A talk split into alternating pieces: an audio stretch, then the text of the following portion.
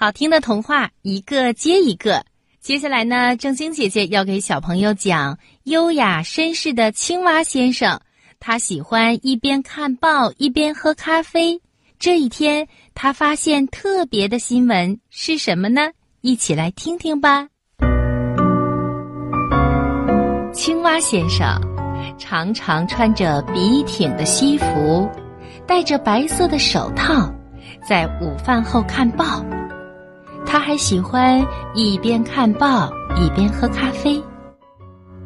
今天，报纸中间的沼泽地新闻栏目上有这样一则消息：最近，沼泽地里的植物生长得有些疯狂。哦，是的，是的，草都把我家的屋瓦弄坏了。青蛙先生边看报纸边说。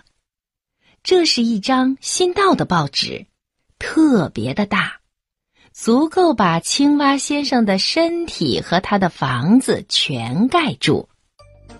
青蛙先生一手拿报纸，一手去拿咖啡。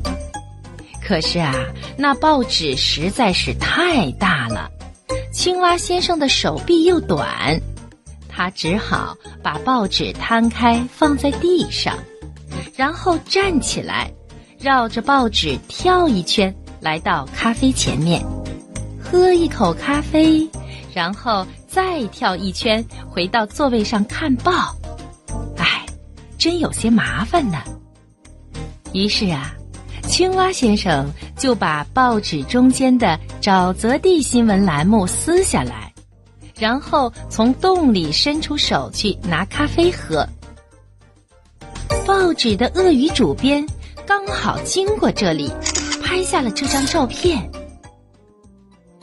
第二天，青蛙先生又看报纸了，他看到沼泽地新闻栏目上登着这样一条新闻：在沼泽地里，不但植物生长的有些疯狂，连报纸也长出了手臂。哦，还有这样的事！青蛙先生看到旁边还附了一张照片，啊！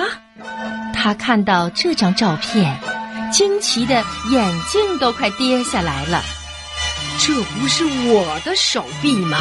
怎么长到报纸上去了？青蛙先生找到鳄鱼主编说：“那不是报纸的手臂，那是我的手臂。”鳄鱼主编听了，还是不知道怎么回事。嗯，可是我不明白呀，你的手臂怎么会从报纸中间伸出来呢？那，那是因为我为了喝咖啡方便，撕了报纸中间的一块儿。青蛙先生越说声音越轻。鳄鱼主编听了，气愤的叫起来。哎呀，你怎么可以这样呢？好好的一张报纸被撕一个洞，鳄鱼主编当然要难过了。哦，主编先生，青蛙小声地说：“我向您道歉。可是报纸实在是太大了，都盖住了我和我家的屋子。”哦，是的。于是。鳄鱼主编决定做一张适合小动物看的小报纸。那至于大报纸嘛，可以给大象或者狮子他们看。